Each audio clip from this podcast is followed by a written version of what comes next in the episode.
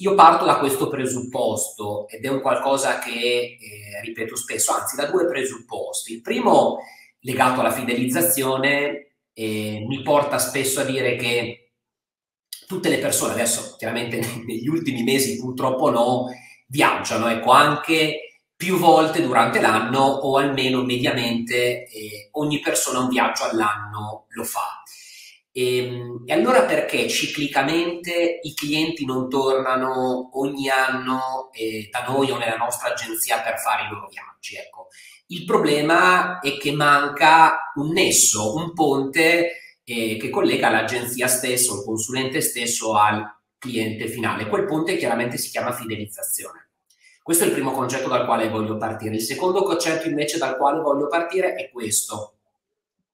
che poi si lega al mio intervento che vorrei fare questa sera. Noi diciamo spesso anche questa cosa qua, i nuovi clienti, la prima volta che comprano da te comprano il prodotto, solo successivamente, quando torneranno da te, più che il prodotto che lo possono trovare ovunque, comprano la persona. Anche questo concetto si lega al discorso della fidelizzazione, perché comprando la persona vuol dire che il cliente si è fidelizzato alla persona stessa. Tu nella diretta della settimana scorsa hai citato alcuni strumenti, alcune cose da fare proprio per fidelizzare un cliente. Io vorrei non tanto riprendere chiaramente quelli che hai detto te o quelli che magari abbiamo trattato anche nei post in questo mese,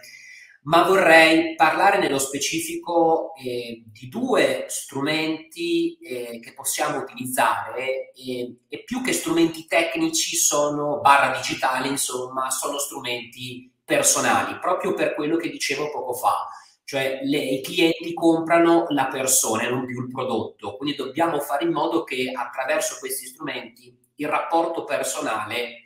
si cimenti sempre di più e soprattutto emerga la nostra figura, la nostra persona, che vada anche al di là dell'aspetto puramente tecnico legato alla nostra professione. Vado adesso un attimino un po' più nel dunque, così ci capiamo meglio. Quindi accanto agli strumenti puramente tecnici che tu hai citato la settimana scorsa, quindi mi sembra che tu abbia parlato di email marketing, di social, di regali, di messaggistica, ecco. Ci tengo invece a sottolineare questa sera due strumenti che tu magari hai anche in parte citato, ma chiaramente poi i tempi sono sempre quelli che sono, quindi non si riesce poi magari ad andare troppo nello specifico, e sono due strumenti dove secondo il mio punto di vista si può fare emergere tanto il ruolo della persona, che sono da una parte gli eventi, dall'altra parte l'accompagnamento, ecco, di gruppi, e su questo poi tu ne sei un maestro e quindi mi fa piacere condividere con te questa cosa, perché sicuramente avrai cose da dirci, perché sono entrambe due cose che cimentano molto il rapporto con la persona e secondo il mio punto di vista sono due ottimi strumenti per fidelizzare il cliente. A proposito di eventi, ecco, che siano offline o che siano online, purtroppo negli ultimi mesi per ovvi motivi, insomma, ecco, fare eventi offline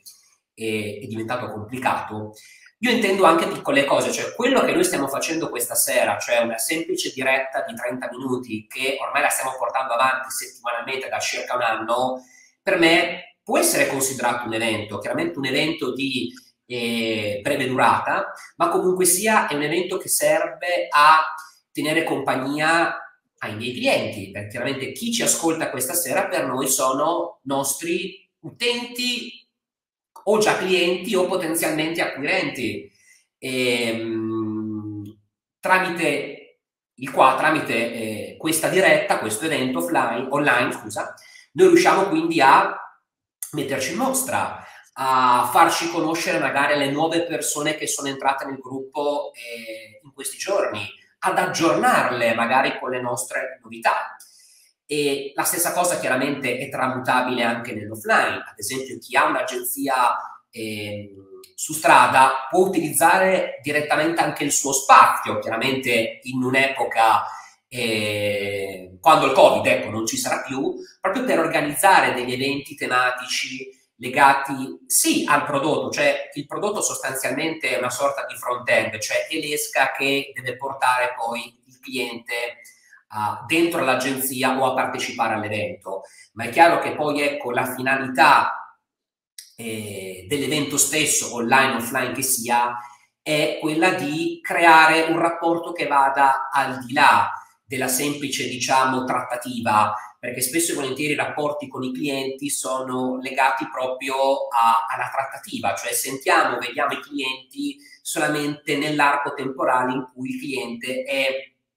interessato al viaggio. E spesso e volentieri non si ha mai modo e tempo di parlare con i clienti anche extra trattativa, non si ha mai modo di conoscerli a fondo, cioè li si conosce solamente in quel determinato momento. E quindi creare un evento offline, online, che esula un po' dal discorso puramente legato alla trattativa, al preventivo e al viaggio, è secondo me un modo per farci conoscere anche sotto altre vesti e per conoscere i clienti sotto altre vesti, è un modo per conoscere altre persone legate al cliente, diciamo,